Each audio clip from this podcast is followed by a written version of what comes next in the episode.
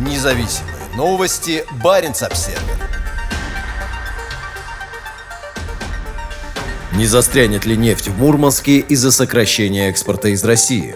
Великобритания запретила заходы российских нефтяных танкеров, а нефтеперерабатывающие заводы на территории Евросоюза значительно сокращают закупки поставляемой через Мурманск нефти. Ежегодно из Мурманска на экспорт отправляются миллионы тонн сырой нефти. В основном она идет на европейский рынок. В незамерзающем порту в российской Арктике есть несколько нефтеперевалочных терминалов. С месторождений Западной Сибири тысячи вагонов с нефтью попадают в Мурманск через европейскую часть страны по железной дороге. А в Кольском заливе организована рейдовая перевалка с танкеров-челноков, доставляющих нефть с Варандейского, Приразломного и Новопортовского месторождений через восточную часть Баренцева моря. Россия добывает почти 11 миллионов баррелей сырой нефти в сутки, примерно 10% всего мирового производства. Из этого количества на экспорт, в основном в Европу, идет около 5 миллионов баррелей. Из-за продолжающейся войны в Украине остановлен экспорт нефти через российские порты на Черном море. Теоретически это должно повысить важность Мурманска. На железнодорожных путях в Мурманске хорошо видно большое число цистерн, ожидающих очереди на выгрузку на танкеры в порту. Иногда их количество исчисляется тысячами тысячами. В самом Кольском заливе стоит несколько танкеров-накопителей, использующихся для перевалки в режиме борт-о-борт.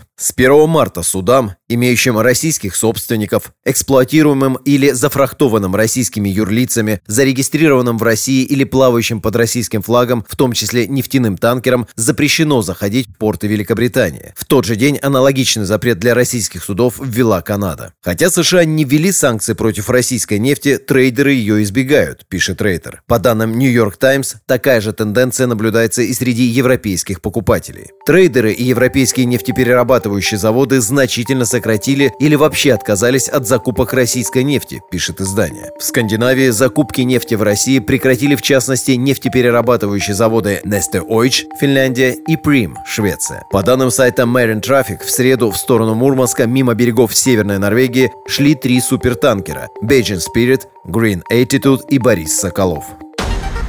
Независимые новости. Барин обседный.